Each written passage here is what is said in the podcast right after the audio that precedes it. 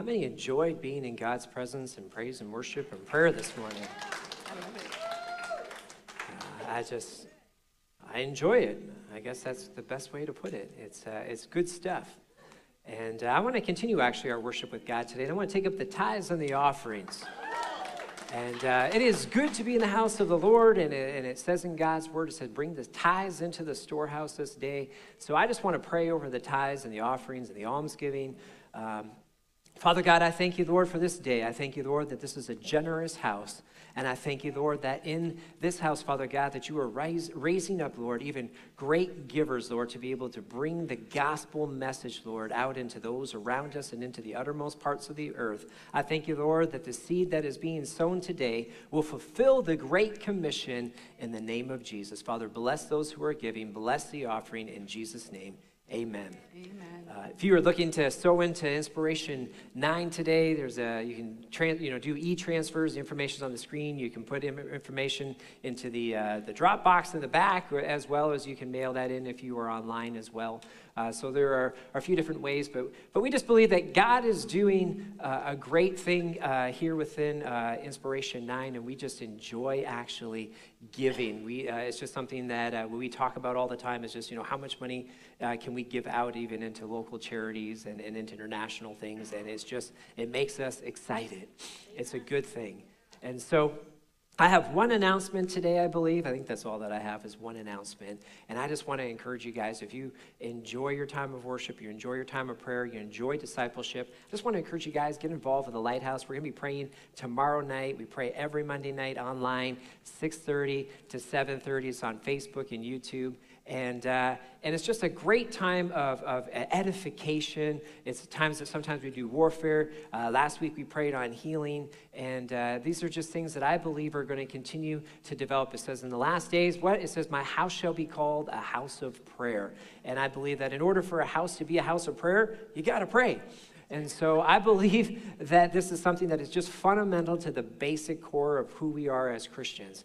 And I want you guys to be aware, too, that don't forget, Lighthouse is not just about prayer, it's also about discipleship, it's also about fellowship. So those are things that you're looking to learn about the Word of God, you're there to grow, and you're looking for relationships. These are also the places you want to you wanna be. So come see us afterwards. We can always talk about that. It's going to be a, a, great time to be uh, living in, and we're excited about what God is doing. Amen? Amen. Are you ready? Yeah, I'm ready. All right. Well, I want to start. Uh, you know, when I, I had, I had, how many of you ever had a job before? I had a job before. And, uh, and um, one of the things that uh, I was working for, I was working for a security company, and they used to be very um, much on, you know, ma- making sure that we were, you know, educated on all kinds of different various topics. And uh, you know, sometimes you were like, "Why are we getting information on this?" But um, but but a lot of stuff was really you know neat and cool. Um, and and I remember there was a, an article that stood out to me one day uh, that they gave us, and it was something called the uh, Rothenthal effect, Rosenthal effect, or uh, the uh, Pygmalion effect. And they call it Pygmalion because this was actually uh, something that was based on, uh, you know, Greek mythology. And there was a story in Greek mythology, and there was an individual called Pygmalion, and he was a sculptor, and he actually uh, made this sculpture of a woman that was so beautiful that he fell in love with it, and he loved it so much that it actually came to life. How many would love it if they just sculpted, you know, this perfect person and they came to life, right? No. Uh, but, but anyways, that, that's the story of it. And so this Rosenthal effect is the same principle um, that, that took place. And, and there was these two, two basically scientists or psychologists, and they were doing these studies, and they had a hypothesis, okay? And the hypothesis was basically built on expectations all right and the expectations is is that high expectations would lead to better performance and low expectations would essentially lead to worse performance and essentially it was what, what they would call would be creating a self-fulfilling prophecy and so really what they did here is, is that they, they actually went into classrooms and as they went into classrooms with uh, uh, teachers, they would actually uh, take the teachers and they would lead them to expect that these, you know, were, were high performing, you know, children. And then, you know, what would happen? The children would end up being high performing children. And then they would take uh, teachers and then they would lead them to believe that the children were low performing students. And you know what happened? the children were low performing students.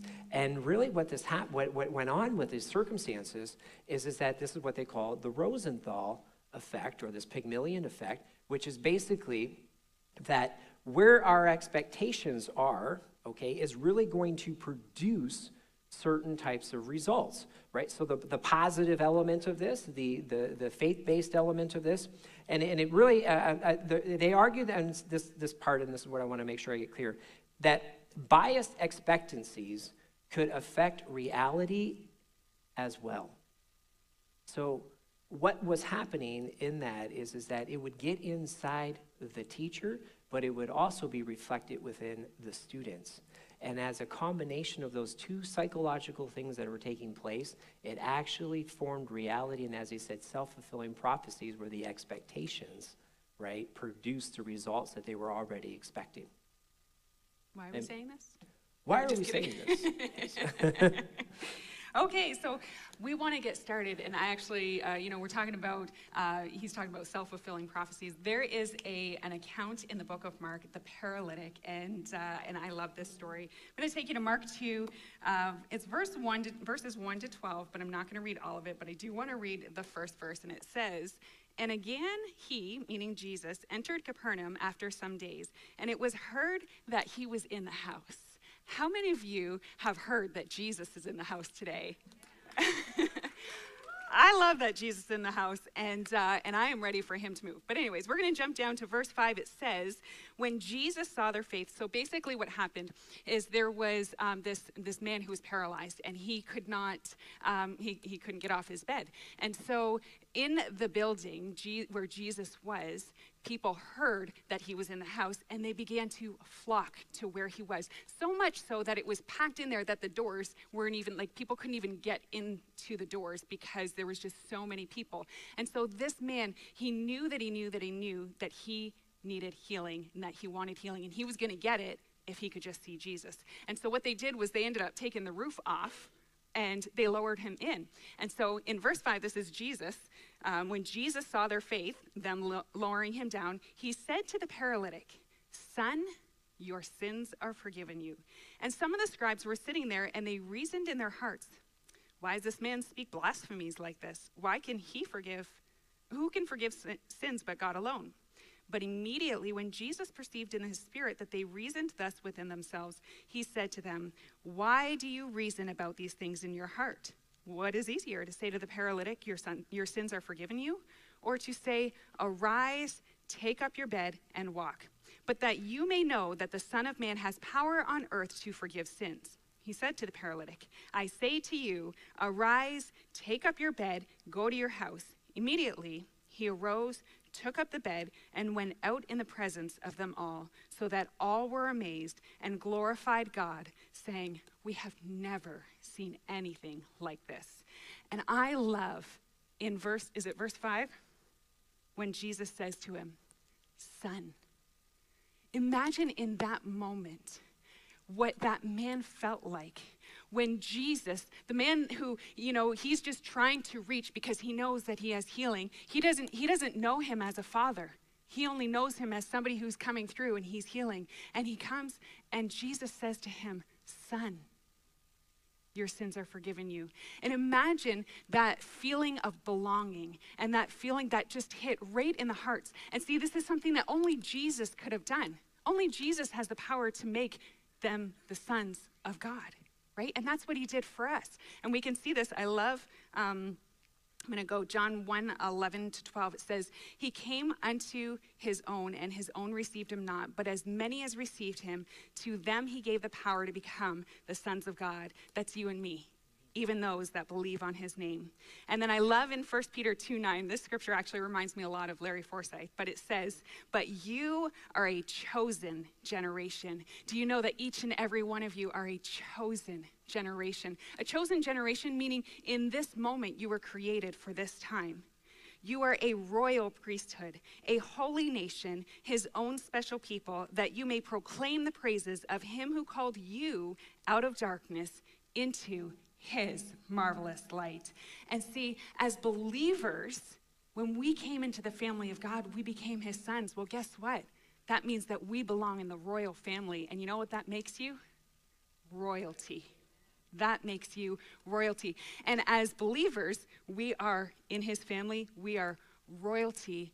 And when Jesus called him son, that's what he's saying. You are royalty because you belong to me. He's not saying, you know, stepson. He's not saying, you know, kid down the street. He's not saying man I've never met before or somebody that I heard of. He says son, which is an intimate expression of his belonging to God in the family, in the royal family. But then Jesus continues with, your sins are forgiven you. That's a power, this is a powerful story that takes place within the Word of God. And one of the things that I, I want to bring out in this particular uh, story is, is that the, in this day and age, back in that culture, whenever there were different types of lameness or blindness or things that were going on with individuals, there was always an association with it of sin. Uh, you know, there was always a blame, like whose fault, you know, you've seen others, you know, whose fault was this? Was it this man's or was it his parents? You know, fault, right? That this man was born blind or this man was lame. And so there was this whole process that was always a stigma that was attached to all of these different, you know, conditions that were of that day. And so the crowd, it says, you know, it says they were upset with Jesus because he offered the forgiveness of his sins. But here's the thing that about it, it says, is I don't, it wasn't just that they were upset that he could forgive the sins, but they were upset with the contradiction that the forgiveness of the sins came with the judgments that they had on that individual. Okay? So they believed that that man was in that state because of sin that was in his life. That man had been hearing that year after year, day after day, month after month. It's been going on and on. And over time, it's something that almost looks like that man, he believed it himself that this was what's happening. And see, God, he, he, he looked at the man, right, and he digs deeper.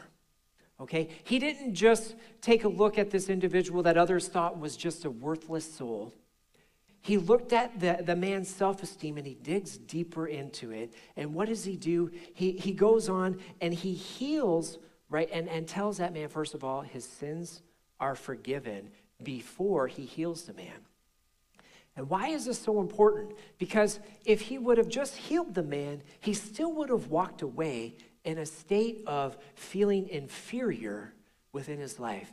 But when Jesus says to him, Your sins are forgiven, all of a sudden, he heals the spirit of the man. He heals the soul of the man. And the power of God comes in and it transforms him into a new identity. And now, when he receives the healing virtue of God Almighty for the lameness that was upon him, he's able to walk out now in an empowered state.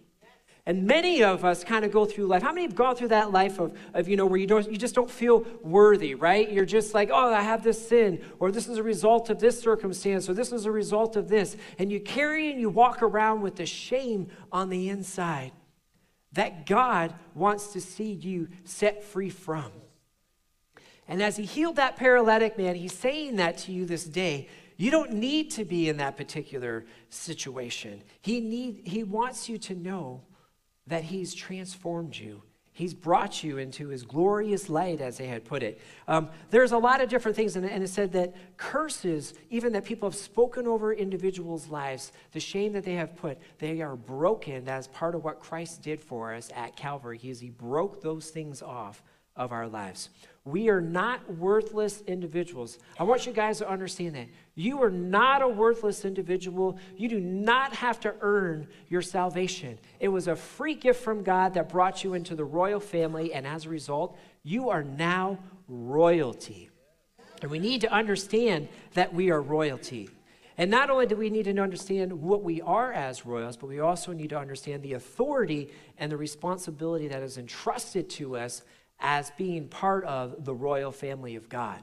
See, royalty's been around since the beginning of days okay? There was you know royalty was always something that really just started you know it wasn't just something that popped up you know the last few weeks. It's been around since ancient days. And in this process there was even always a, a there was expectations that were on the royals. There were things that they need to accept right uh, in, in the role of being in that royal family or a king a queen etc and so they had to not only um, they had to observe the laws and the decrees. They had to represent there was things that they had to do right, in that particular position. They had to defend the nation, they had to go for war if necessary, and they had to rule the people with justice and righteousness.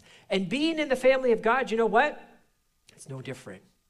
We need to be in the same place where we are ruling and we are and, and we are proclaiming and doing things with justice and with truth and we are walking forth in the royal family with the same expectations that God has. You know, there was a, you know, I think they mentioned earlier, you know, there was, you know, even recently there has been a new monarch or a new, a new king who has been appointed. And in those particular circumstances, one of the things that takes place is a coronation, uh, a coronation right? And with the coronation, there's actually even a charge that is given, which has been going on for centuries and centuries and centuries. And a lot of times in, the, in, these charges, they make a declaration and they make a pledge, essentially, um, to do certain things. So even within, like, for instance, the, uh, the, the, the England's pledge, they do certain things that talk about that, that they're going to govern, they're going to cause law, justice, and mercy within their judgments. They're going to maintain God's law and the gospel. These are all parts of the responsibilities of being a royal and the expectations that we have that we accept when we become sons and daughters of God into the royal family. That's right. So there's that correlation that we can see in the spiritual realm as well. Is that as we are part of God's royal family, there are actual uh, there's authority and responsibilities that we have as being members of the royal family, and we can see in. Um, the first one is representation and vision. In John 13, 34 to 35, it says, A new commandment I give to you that you love one another. As I have loved you, that you also love one another. That's there is so much in that that part alone. As I have loved you. Do you know Jesus loved us at our worst? Jesus loved us when we didn't even know or care about him, right? And so it says, it, he goes on, it says, by this, uh, as I have loved you, that you also love one another. By this, all will know that you are my disciples if you have love for one another. And I think really it comes down to the question is are we aware of how our behavior is representing the royal family? Are we aware of how we are causing people to view God like, like in, in the manner that people view God, right? S- some people will only see you as their first impression of who God is or what God has for them. And so what are we what are we portraying to people that the kingdom of God is like? What are we portraying to people that Christians are like? You know, are we walking around and acting like just everybody else in the world or are we doing things that God has called us to do? And just as it says here in John that you love one another as I have loved you, love one another. Like he says it, he says it and he says as I have, and then he says it again. Love one another. Love one another. Love, I think, is. Turn my mic back on. There we go. Uh, love is really important to this, and I want to bring up point number two that we want to bring out is is that as royals, there's there's three parts to this part, which is unity, leadership, and servanthood. These are all connected together in point number two, and I want to read out of Matthew. Uh, chapter 5, verse uh, 43 to 47. And it says, You have heard it was said, You shall love your neighbor and hate your enemy. But I say to you, love your enemies and bless those who curse you. Do good to those who hate you. Pray for those who spitefully use you and persecute you, that you may be sons of your Father in heaven. For he makes the sun rise on the evil and on the good, and sends rain on the just and on the unjust. For if you love those who love you, what reward have you? Do not even the tax collectors do the same? And if you greet your brethren only, what do you do more than others? Do not even the tax collectors do so? Everything here starts with the love of God. But here's the key we talked about the identity of that man. As an, if his identity was founded where it needed to be founded in God Almighty. He needed to know that he was a son and a daughter of God. He wasn't just some outcast lame man on the side of the street with no value and no worth. He was a son of Almighty God. And as a result of that, he felt loved. He can feel secure. His strength wasn't just dependent upon himself at this point, it was dependent upon God and being a part of the royal family. And see, when we have the love of God and our security is in God and not in others and other relationships, there's a different level of comfort, there's a different level of servanthood and servant leadership that we can possess when we do such. Christ came as a leader, but he also came as a servant. Okay? And so I want to put on here is, is that when, when you take a look at, at royals, okay, they're called to serve and they're called to serve even the people. Okay? In, in the Gospel of John, I believe it's John, he, or sorry, Mark 9, he says, And Jesus sat down and said, He called the twelve, and he said to them, If anyone desires to be first, he shall be last of all and servant of all. This here is what they're doing. They, you go out, you're a servant in the community, and you're not worried about what you're going to get back in return. I think that's a good key. Yeah. Just, just having that expectation. A lot of times we do things where we expect that something mm-hmm. is going to be returned to us. Even the good things that we do, you know, sometimes it's just like in the back of our mind. Sometimes, or sometimes it's subconscious that we don't even realize that that's what we have an expectation of. But when we begin to just sit, stop, and ask ourselves, what, where is our motive for what we are doing and serving? Um, but I love the way that this is depicted in uh, the story of Hezekiah. Earlier this year, we preached on Hezekiah, King Hezekiah, and how he um, you know, his father was not a good king. And so um, he was, when he became king, it says that he did things after his father David. So it skipped the father that was evil and it went back to his roots of where that good came from. But he served the people. But I love this in Second Chronicles 29, uh, 1 to 4, uh, it says Hezekiah became king when he was 25 years old, and he reigned 29 years in Jerusalem. His mother's name was Abijah, the daughter of Zechariah, and he did what was right in the sight of the Lord according to all that his father David had done. I really feel like that's a, a word for somebody here today doing right in the sight of the Lord. It's not right in the sight of man, it's not right in the sight of me, it is right in the sight of the Lord. And I feel that um, that's an answer to somebody's prayer today is that you've been praying, what, what am I supposed to do? And God is saying, do right in the sight of the Lord today. But let's move on. It says, um, in the first year of his reign, uh, verse 3 says, In the first month he opened the doors of the house of the Lord and he repaired them. Then he brought in the priests and the Levites, gathered them in the east square, and he said to them, Hear me, Levites. Now sanctify yourself, sanctify the house of the Lord God of your fathers, and carry out the rubbish from the holy place. And then if we jump down to verse 15, it says, And they gathered their brethren, sanctified themselves, and went according to the commandment of the king at the words of the Lord to cleanse the house of the Lord. You see, royalty was meant to be very um, specific in their leading. They were meant to lead the people in the ways of God and not just to be an icon and not just to be a vision of, um, you know, things that people can look upon. Royalty was meant to serve the people to bring them to, closer to God and to um, just really instill the ways of God inside the hearts of the people. And that's really what you see as, as, as royal priests here in the kingdom of God. That's what our uh, responsibility is here too, is that we are meant to lead people to God. We are meant to lead them in the way that they should go, to do what is right and good in the sight of the Lord. Amen. And point number three that we want to talk about within the royal uh, responsibilities is that of authority and decrees. I want to talk for a moment, even in, in Daniel 9, there's a passage of scripture here where there is uh, King, uh, Daniel, right? You guys are familiar with Daniel, and this is a, the story about Daniel in the lion's den. But prior to Daniel going into the lion's den, it says that, you know, that there was, they, that other rulers within the nation were having issues with Daniel okay, because of the favor of God that was upon his life. But they could find no fault in him except for in his except for through his God and the worship of his God. How many would just love the fact that others just couldn't find any fault in you except for in your worship of God? That's the state that Daniel was in. And so what ends up happening is that these men, you know what they did? They conspired together and they brought uh, a, a circumstance, they wanted to bring, and, and they really operated, and I think this is really key here, is they operated in deception. And they brought something to the king that day, and they deceived the king into making a royal decree.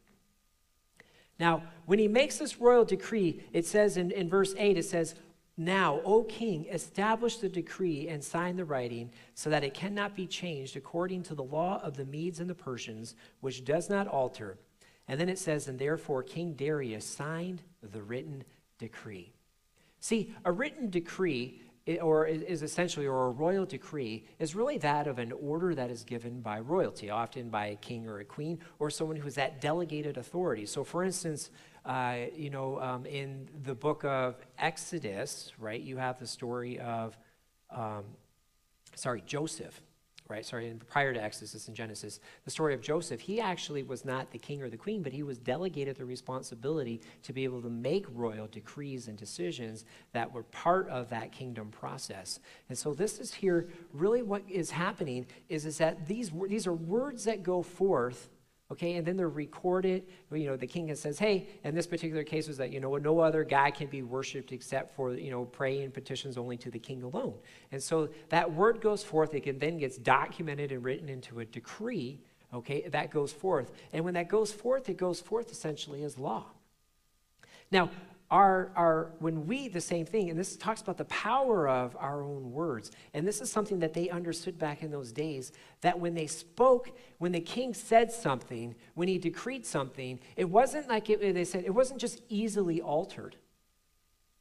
It was something that went forth and produced after what it actually, um, what they said it was going to do. And so this is the circumstances that they had found them in. And see, I want to pick this up. See, we as children of God operate with this. We operate with authority within the kingdom. And those royal decrees go forth because God has entrusted authority to us. It says here in the Gospel of Luke, it says, Behold, I have given you authority to tread on serpents and scorpions and over all the power of the enemy, that nothing shall injure you. That word authority actually comes from the word exousia, which is talking about powerful, it's talking about might, it's talking about strength, it's talking about liberty, it's talking about, you know, all these different things of influence and justice. And this is what God's authority is that he, that he gives to you as a member of the royal family. That's right. We really have the power of our tongue to be able to issue these decrees, right? Um, and uh, so this is actually where we're going to spend the rest of our message on uh, just the power of our words and really the words of the royal. I like this you know because as royalty we need to be very mindful about the things that we are saying. Proverbs 18:21 says death and life are in the power of the tongue and those who love it will eat its fruit. There's so much in this scripture and i really want to kind of just break it down just real quick. Death okay death and life those are the two things that we have in the power of the tongue. Death actually it comes from the word meaning to die and it, and it means death and it can be natural or violent okay? So so you know when you're thinking about the words that you're speaking you know we might be speaking natural things. We might be speaking facts and factual things and things that are actually happening but are they death or are they life? And so the word life actually means, it comes from the word meaning to live or to revive, means alive, fresh, and strong. And I like that it comes from the word meaning to revive because it means that even if you've spoken words of death in your life, that there's still an opportunity that we can revive the things in our life, that we don't have to eat all of that death that we've been speaking in our life. And so when it talks about the power, it actually is ta- referring to the open hand, which re- refers to uh, power and direction and that type of thing. So when we are speaking, the words that we are speaking, we are causing the direction that is happening within our life. And it says, it doesn't even stop there. Death and life are in the power of the tongue, but it says, and those who love it will eat its fruit. And so when we are eating fruit, you know, when we, t- when we think about this, we think about a tree, right? When we see fruit on a tree, what is happening? It's just the byproduct of what is happening on the inside of the tree. And so the fruit fruit that comes out is the byproduct of what is happening on the inside of you this day. And I'm going to keep going on here. so the question is still my part, still my part. Um, the question is, is what happens when you actually get into um, trials and situations where you know you're really encountering everyday life and reality. Because I don't know about you, but I live in reality here, and not every day um, I encounter is a good day. I, am I alone in this? Do you guys feel that? Have you, has anybody ever had a bad day before? I feel like we've all had bad days before. But so, how are we supposed to respond in those types of situations? You know, the small things, but also the big things.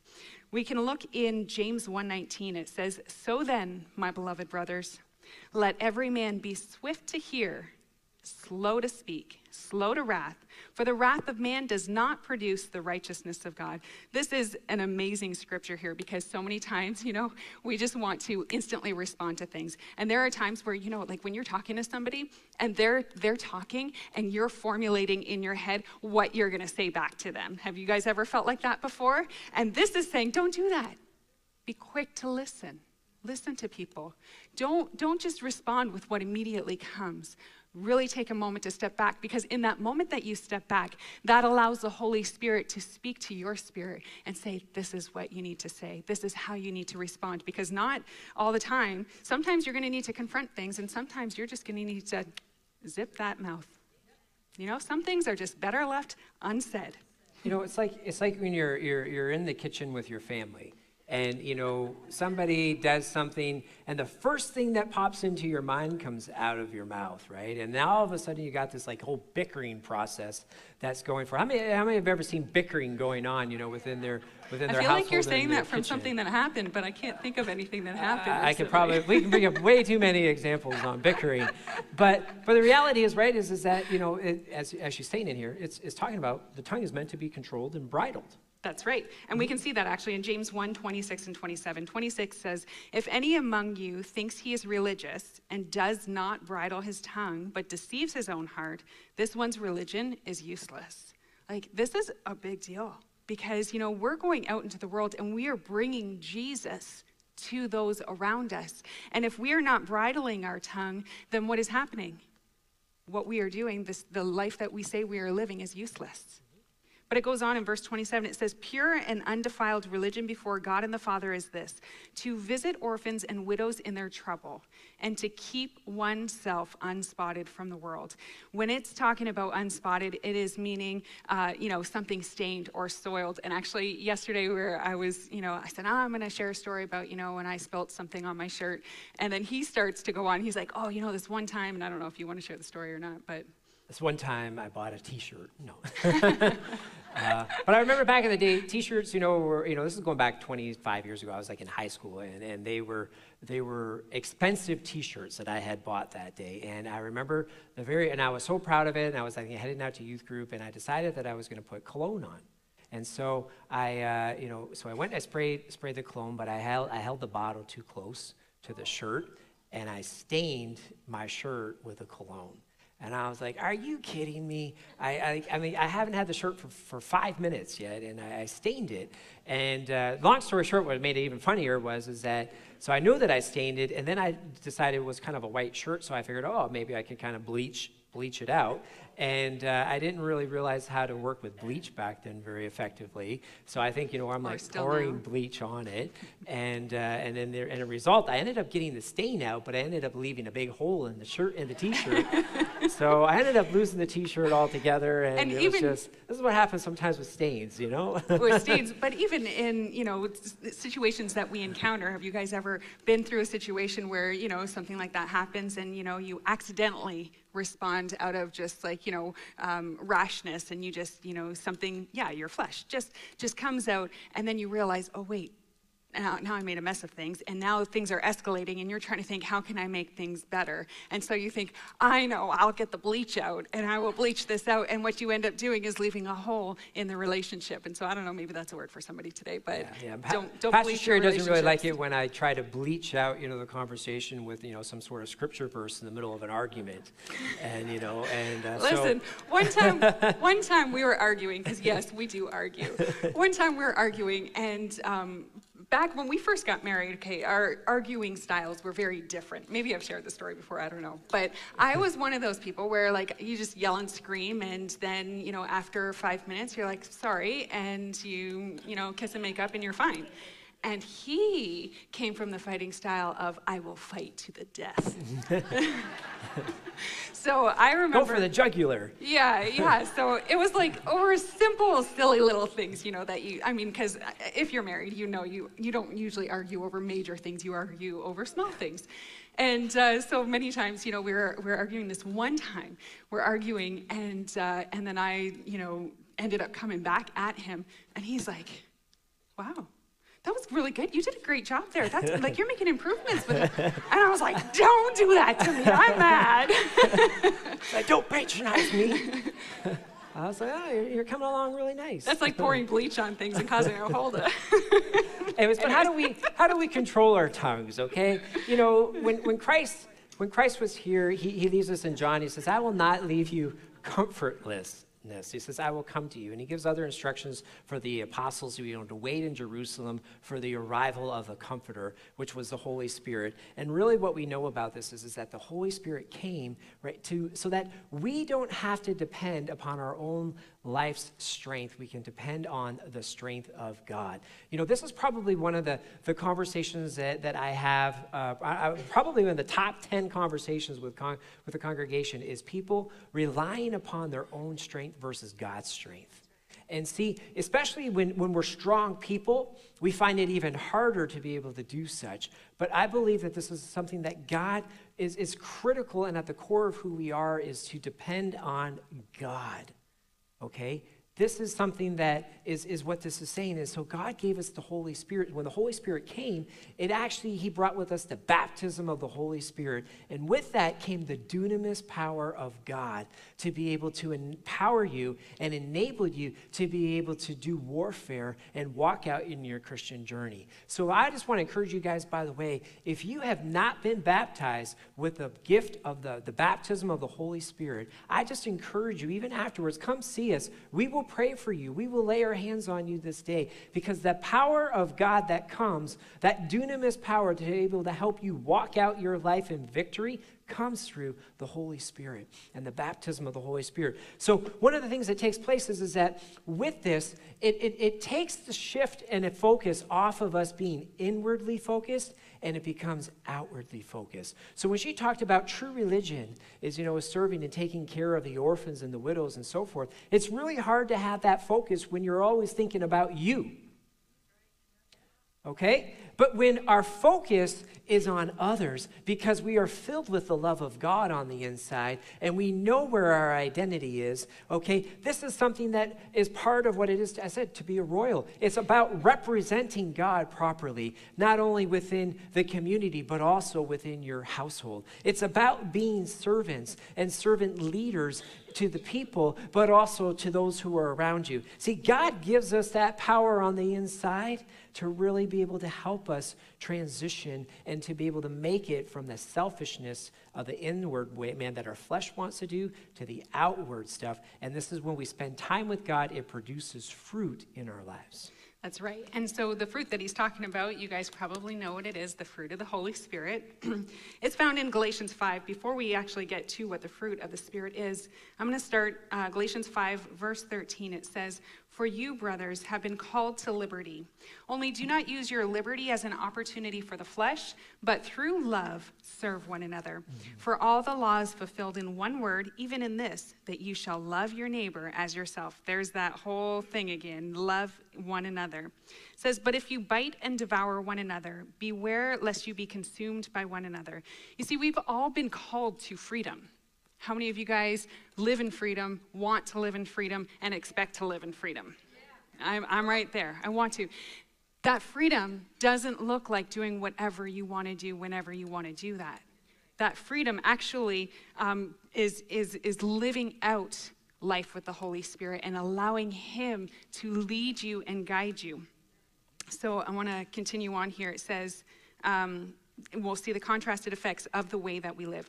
Galatians 5, uh, verse 16 says, I say then, walk in the Spirit, and you shall not fulfill the lusts of the flesh. Okay, so it tells us straightforward right in the beginning. Listen, walk in the Spirit. So if you have the Holy Spirit, walk with Him. You're going to see what the evidence is in just a minute, and you'll see the contrast of what it is not. So what you should stay away from versus what you should, uh, what you should live by. It says in verse 17, For the flesh lusts against the Spirit, and the Spirit against the flesh and these are contrary to one another, so that you do not do the things that you wish. How many of you ever feel like you wish that you were doing something, but you end up doing something that you regret that you did? How many have ever had any regrets in their life? Ever. it says, But if you are led by the Spirit, you are not under the law.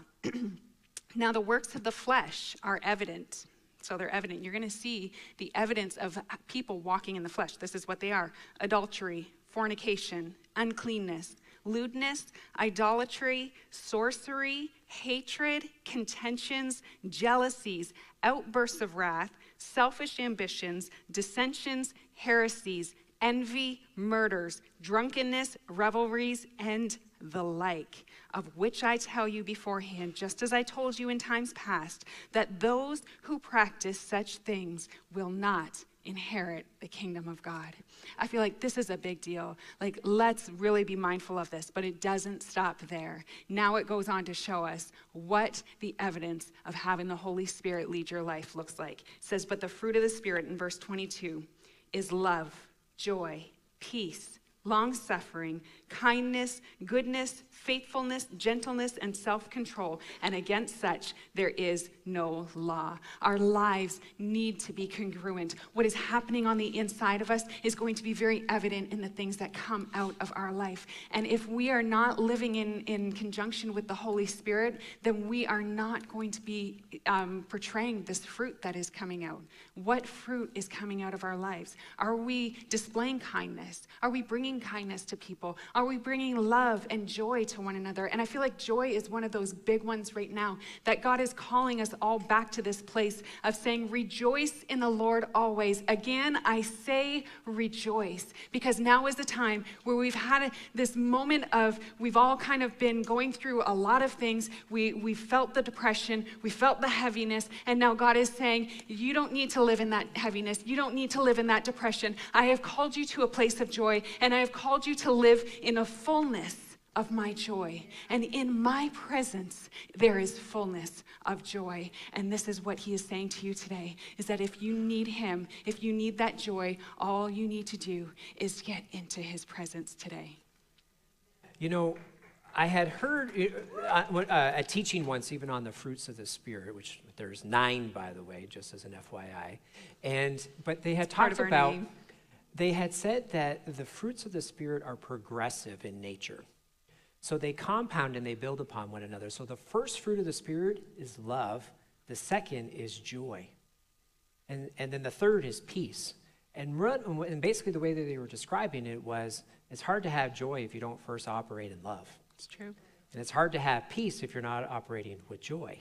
And so, one of the th- questions that we need to really ask ourselves today, and I'm just tipping this on real quick on joy, is, is that if you got no joy in your life, you really need to take a look at where your love walk is okay? Because it builds upon one another, and that's how the fruits of the Spirit get, uh, come and get developed. The Word of God, Pastor Sheri made mention of it often, you know, to, uh, to a tree, okay? Uh, that we, even as humans are often are, are, made analogies within, the God, within God's Word as trees. And in Luke 6, it talks about, for a good tree does not bear bad fruit, nor does a bad tree bear good fruit. For every tree is known by its own fruit. For men do not gather figs from thorns, nor do they gather grapes from bramble bushes kind of be nice if you could, but it doesn't work that way. A good man out of the treasure of his heart brings forth good, and an evil man out of, out of the evil treasure of his heart brings forth evil. And most of you all know this last part of the verse, which says, For out of the abundance of the heart, the mouth speaks. That word abundance actually comes from a, from a word which is, uh, what is it? Superfluous. Is that somewhat correct? I can't say. I, am really great with my I'm not even going to correct you. That was Super good. Fluorous. I don't know. It just basically means the abundance or the leftovers or, or that which is above and beyond. See, what happens is, is that God is always concerned about our heart. Okay? So, the heart, though, what is in the heart, whether it's good or evil, there's an overflow that takes place, and that overflow that takes place comes up and out of our mouths. And so, whatever is coming out of your mouth is really what we need to be paying attention to because that is what is being revealed of what is inside your heart. So, if you're speaking forth negativity, if you're speaking forth death, if you're speaking forth, you know, uh, bad things, right, and evil things over your circumstances, over your loved ones, over your over your communities, over your nation, over your church, these are all things that are coming out of the overflow and the abundance of what is in your heart. And this is what God is concerned about. And this is an eye-opening experience that people need to be aware of because we can talk about, and it says that the heart is deceitful in all of its ways. And so the heart can even deceive you, but what we can pay attention to is what is coming out of our mouths. That's right. And actually in Ephesians 4:29 it says, "Let no corrupt word proceed out of your mouth, but what is good for necessary edification, that it may impart grace to the hearers." And when it's talking about corrupt, it's actually it's the word rotten, so, mm-hmm. is there rottenness coming from our mouth? Are we allowing sewage to just flow out of, of our mouth and, and we're not catching it? And um, actually, Pastor Brian had a, a cool, um, an interesting fact here. He says in the book of Numbers, uh, nine out of the 11 plagues that um, after the children of Israel had left Egypt, the plagues that happened to the Israelites that they faced were actually due to their tongues and their complaining. Mm-hmm. And that, that's an interesting thing to just even think about. And so I think the question really starts it starts with uh, what is coming out of our mouth, but it really leads to the question of what is inside of our heart. And, um, and this is a time where I really believe that we need to be very mindful of the words that are coming out of our mouth, and we need to be very purposeful in the things that are coming out. Uh, the process that we should be living according to is 2 Corinthians uh, 10, verse 4 to 5. It says, For the weapons of our warfare are not carnal, but mighty in God, for pulling down strongholds casting down arguments and every high thing that exalts itself against the knowledge of God, bringing every thought into captivity to the obedience of Christ.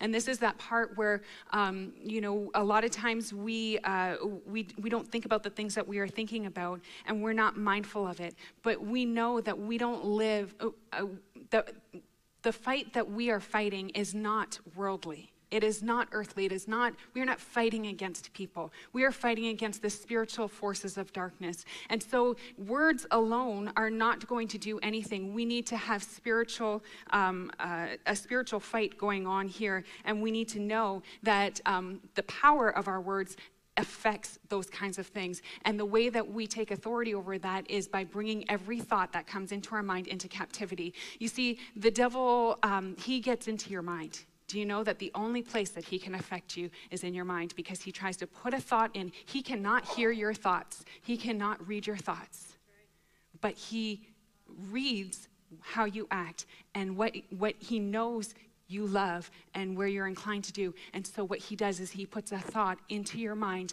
and what you have the opportunity to do is to accept it or to hold it up to God's word and see if it needs to be rejected. See, what happens is, is sometimes a thought will come in, and I'm guilty of this myself, but a thought will come in, and then you don't really immediately think about it being negative. And then all of a sudden, somebody will come up and it'll almost like confirm what that thought is that's in your head. And then it begins to um, form this uh, solidification in your mind that whatever that lie is that the enemy implanted into your mind is truth. And you forget that you are wearing the belt of truth. And what you need to do is go back to the Word of God. See, the belt of truth, it has a place for the sword, it has a place for the Word of God. The Word of God is our sword, and it is a double edged sword. It is alive, it is powerful, it is able to cut through the marrow and the bone, it is able to discern the intents and the thoughts of our hearts. And so, this is where we have an opportunity to be mindful about the things that are actually coming out of our mouth. But it starts with being mindful about the things that are coming into our mind. And um, I know we're running a little bit late, but I really feel that. Um, there's a season that's coming up, and I feel this is just a little bit more on the on the prophetic side. Um, I, I, was originally thinking about kind of uh, holding off on this until the new year, but I really feel like God is saying the time is now. And um, and what I really feel is that we're coming into a season where there is going to be a reaping of the words that we have sown, good or bad. And so there's an opportunity right now, um, even even in thoughts of, you know, maybe the words that have come out of your mouth have been things such as, um, I'm no good. You might hate me, but um, I have no money. Just things like this, or just little things like this. And when you see those things come to fruition, your first thought is, God, why is this happening to me? Why are you allowing this? And He is trying to get your attention and saying, I'm not allowing it. You're choosing it with your words. And so I believe that this is a time where we need to really be mindful about the things that are coming out of our mouth, and we need to get rid of all of that sewage. We need to think about the things that are coming out because I believe that there is going to be, there were, um, believe that there is a time right now that we have an opportunity to repent of the words that we have sown in discord or the words that we have sown um, frivolously, and then we can change our behavior. Like I said, when it said death and life are in the power of the tongue, and those that love it will eat. Uh, will eat the fruit of it. That is something that we have an opportunity right now. We have an opportunity to refresh and to revive. And, uh, but I believe that if we don't take that opportunity now, um, and I believe the time is now to take that opportunity. I believe if we don't take that opportunity, we will begin to see the fruit of all of the words that we have sown. And for some, that might look really terrible.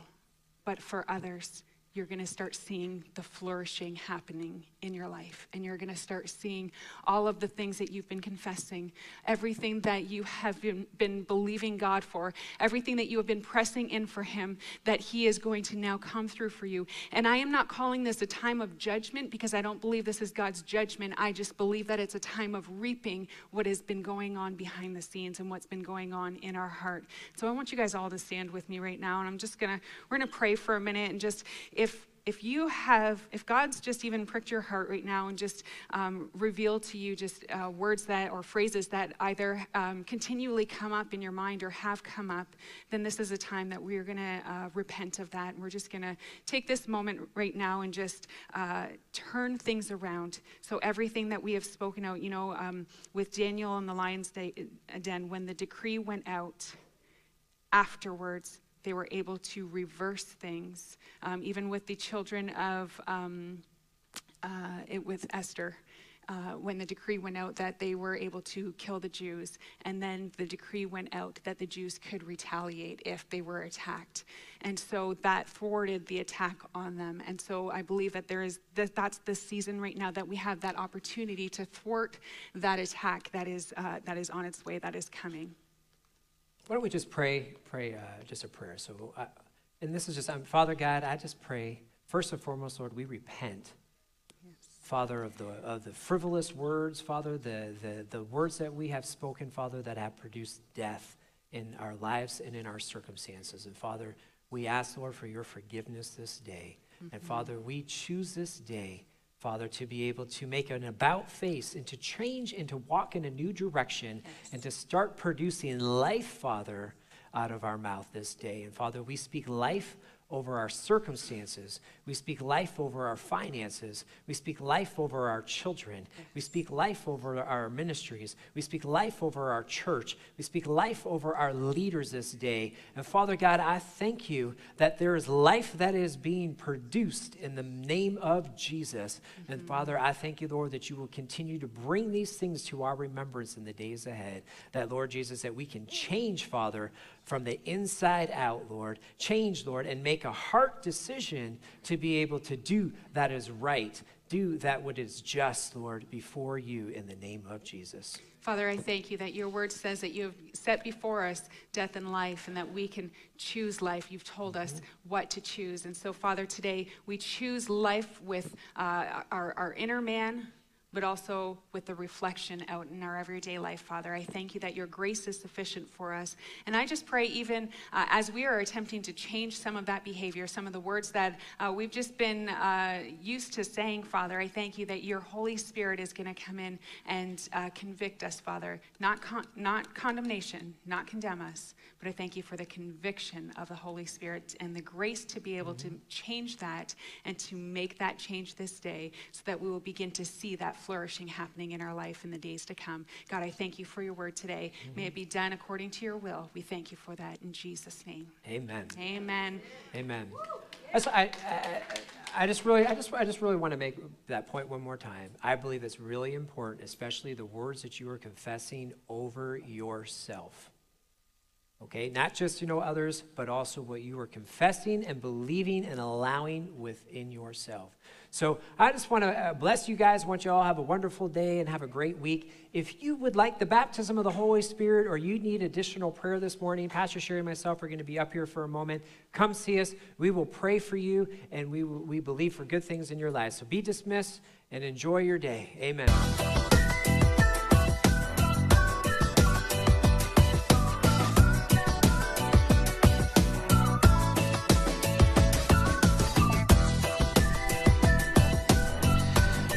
Welcome to the After Nine Show. I'm Pastor Brian. And I'm Pastor Karen. So, what a, I mean, uh, it's interesting because I'm watching people uh, throughout this as, as well as myself, and I just see people all getting something from this message today, and I think Absolutely. we all are going to have takeaways. I'm interested to hear. Uh, what you have. We have Pastor Marcia coming on in a moment as our special guest. I mean, I could take up the rest of the show just with my notes alone, and I'm not going to do that. But um, you know, the, the, the, very obvious thing for me was he he talked about the definition of royalty, right?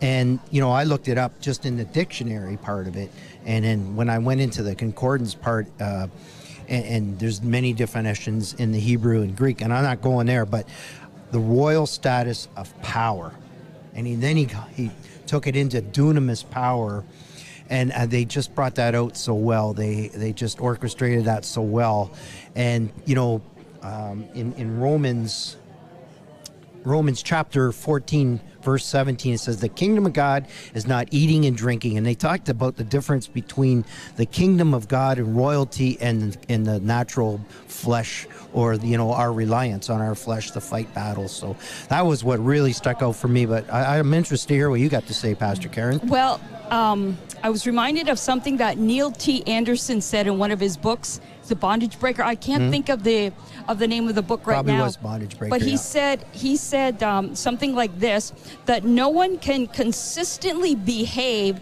in a way that is inconsistent with the way he sees himself. Mm, so good. as we see ourselves, that's how we are going to behave. So being changed into the image of God and getting to know God and the nature of God and having the Holy Spirit change us, change the image, change how we see ourselves, then our behavior is going to change. So I thought that was really powerful. Again, no one can consistently behave in a way that is inconsistent with the way he sees himself. So what you're saying is I can't behave like royalty if I think I'm junk or if I yeah. think I'm flawed or yeah. there's defects in me, right? And I've got to see yeah. past my defects. Because how we see something, how we see something is going to be how we say it.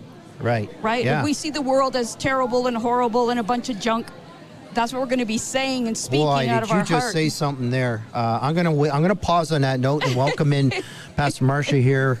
Um, I see Pastor Howie. You want to join us too, or you want to come in and join us? Come yeah, come on in here. I'm I'm interested to hear your insights on today's message. Come on in. Okay, come on in. I'll you scoot, I'll scoot okay. Here. okay. We can get you all in. Yeah, we can all fit. Oh. There we go. I know, Pastor Marcia, you're the guest. I, I, I took a That's little okay. bit of leisure, invited him, but I'm interested to hear your insights. That's good. And I, and I was, I was saying to Pastor Karen just before uh, you guys come on here, I watched people all taking notes, which mm-hmm. means a lot of people were drawing things out of it. And I'm going to guarantee we all didn't draw the exact same message, right? So I think the Holy Spirit was really speaking today to us. I'm interested to hear what he said to you guys.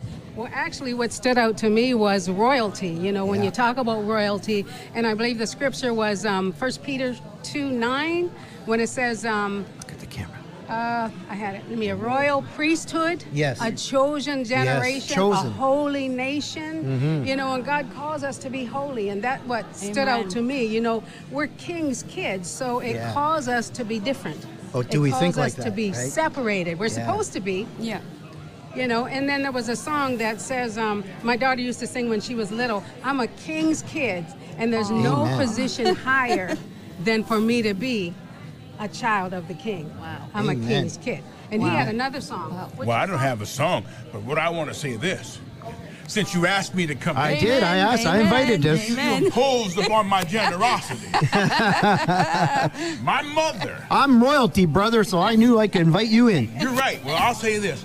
My mother may not be a queen, but my father's king of everything.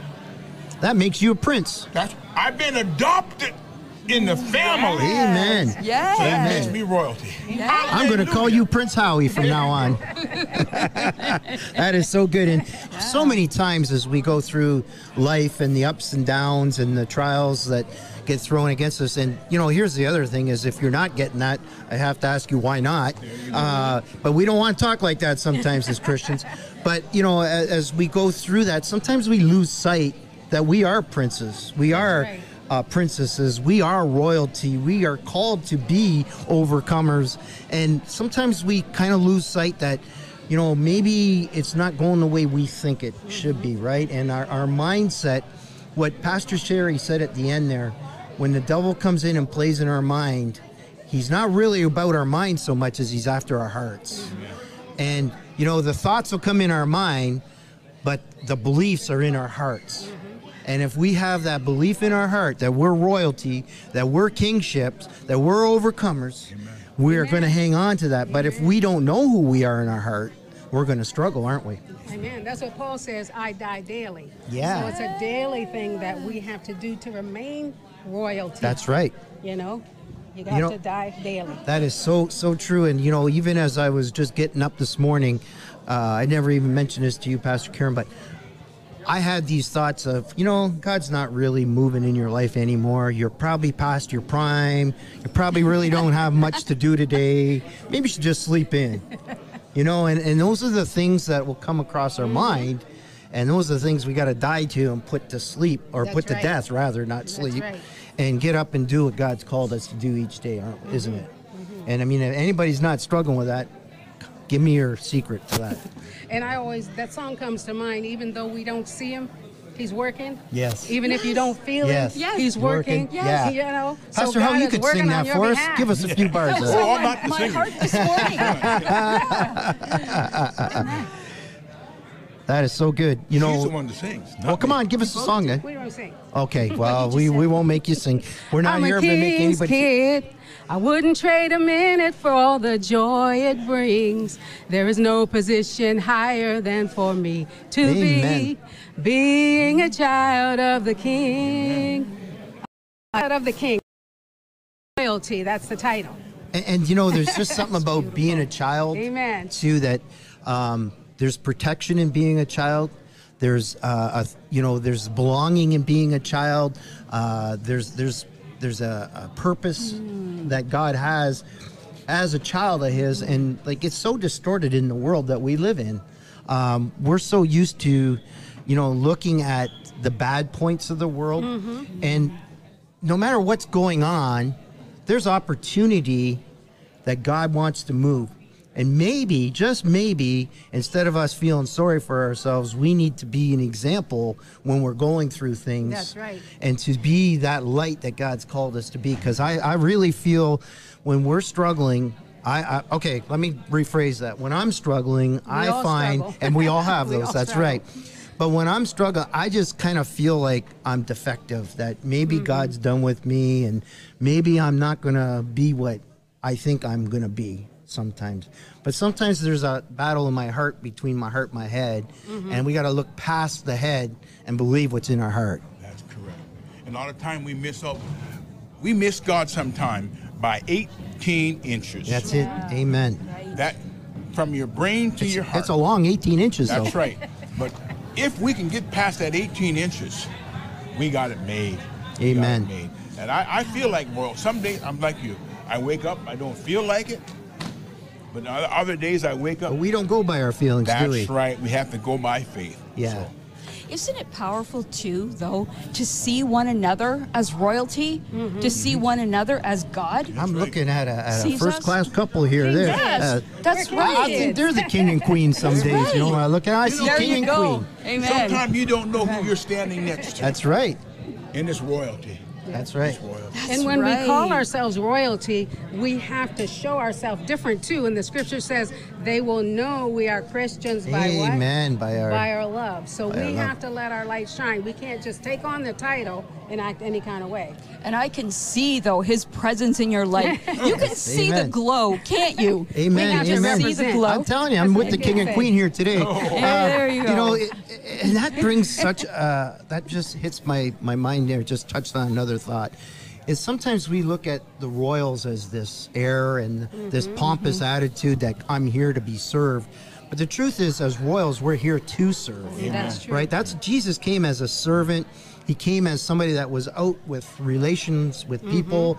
And you know, if you look at royalty, define it really in simple terms. God is royalty, but he's relational. That's Right. right. Just like we're having this conversation today and we're kind of uh, building each other up and just kind of laughing and having some fun here. That's what God is about. That's right. You know, and sometimes we just want to go and run and hide. And, you know, the greatest opportunity for evil and sin in our life is when we isolate. Mm-hmm. And we need to get out when we're feeling down. We need to get out and get around other good people. That's right. And not evil people, but good people that are going to help edify us, lift us up, and encourage us. Yeah, serving is fun though, isn't it? Isn't mm-hmm. serving fun? Isn't serving God fun? Amen. You know, we learned that from Pastor Rick. Yes, you he know, did. a lot Yes. of times people that are in leadership love to be served. Yeah. But with Pastor Rick, his, his example was in order to be a good leader, you had to first be a servant. Yeah. Amen. So that was really good. We learned to serve. And that's where I'd Amen. rather be. I'd rather be in the background serving people and doing than to be up front, to be honest. Amen. Amen. But, you know. I'm just curious, Pastor Howie, any thoughts on that? No, I'm done. I'm, you know, I'm not supposed You to be here. You can't be done. You are here, Yeah, though. but I'm, I'm just, I'm Listen, just. you're a king. You're supposed to be here. We need to work on and that a- mindset. He's called and appointed You're called and anointed. appointed. Yeah.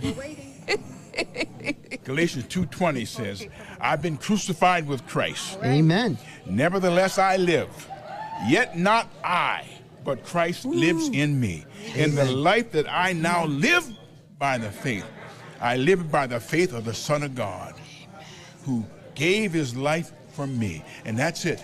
I realize that now. For the So- longest time, I didn't, but I do know, now. that's an interesting chapter, Galatians 2, because uh, doesn't doesn't Paul talk about the struggle about trying to do it by works and uh, don't I need to be circumcised and don't I need to do and follow the rules and, and follow the law and, and yet you said no by faith By That's faith. right. by grace That's right. Grace. I'm saved. Amen. Isn't The that life interesting? that I live now in the Spirit, I live by the faith of the Son of God who loved me and gave himself for me. I'm done. I'm getting out of here. All right. I'm getting hey, that's a good like time to leave. I, you know, what else can you say other than Come that? on. Ooh, that's some good preaching. Well, thanks for the A- invitation. Any other conclusion, concluding thoughts before we wrap up? Nope. Anybody can be king's kids. That's right. All you have to do is be adopted into the royal family by giving your heart to To- Christ, and you can be in. royalty too. Yes, amen. amen. Amen. Amen. It's Good that word. easy. That Good is, word. boy, I'll tell you, there's a lot of nuggets here today. I'm going to go back and I'm watch telling this. you. uh, I'm going to go watch Pastor Howie because he's a king. But uh, in all seriousness, we just thank you for joining us. Uh, royalty is a mindset. Uh, we have it as we are adopted into it. And it's not about being served, it's about serving, Serving, others. amen. But also understanding that there's going to be times, there's going to be struggles, and we just need to hold on to who we are in our hearts, no matter what our head's telling us. And uh, you know, if you if you stand on the Word of God and you get it in your heart, your head won't have the last say. There you go. Amen. That's good. That's good. Amen. All right. Well, Amen. thanks for joining us. We're wrapping this up today. Uh, hope you join us next week. We'll be back here, same time, same place, same channel. You guys, Amen. it's been an honor, and it's just been, a a pleasure. pleasure. with you on the show today. God bless. So I'm Pastor Brian, Pastor Karen. Marsha. Howie. and we're saying so long for after nine today. Amen. God bless.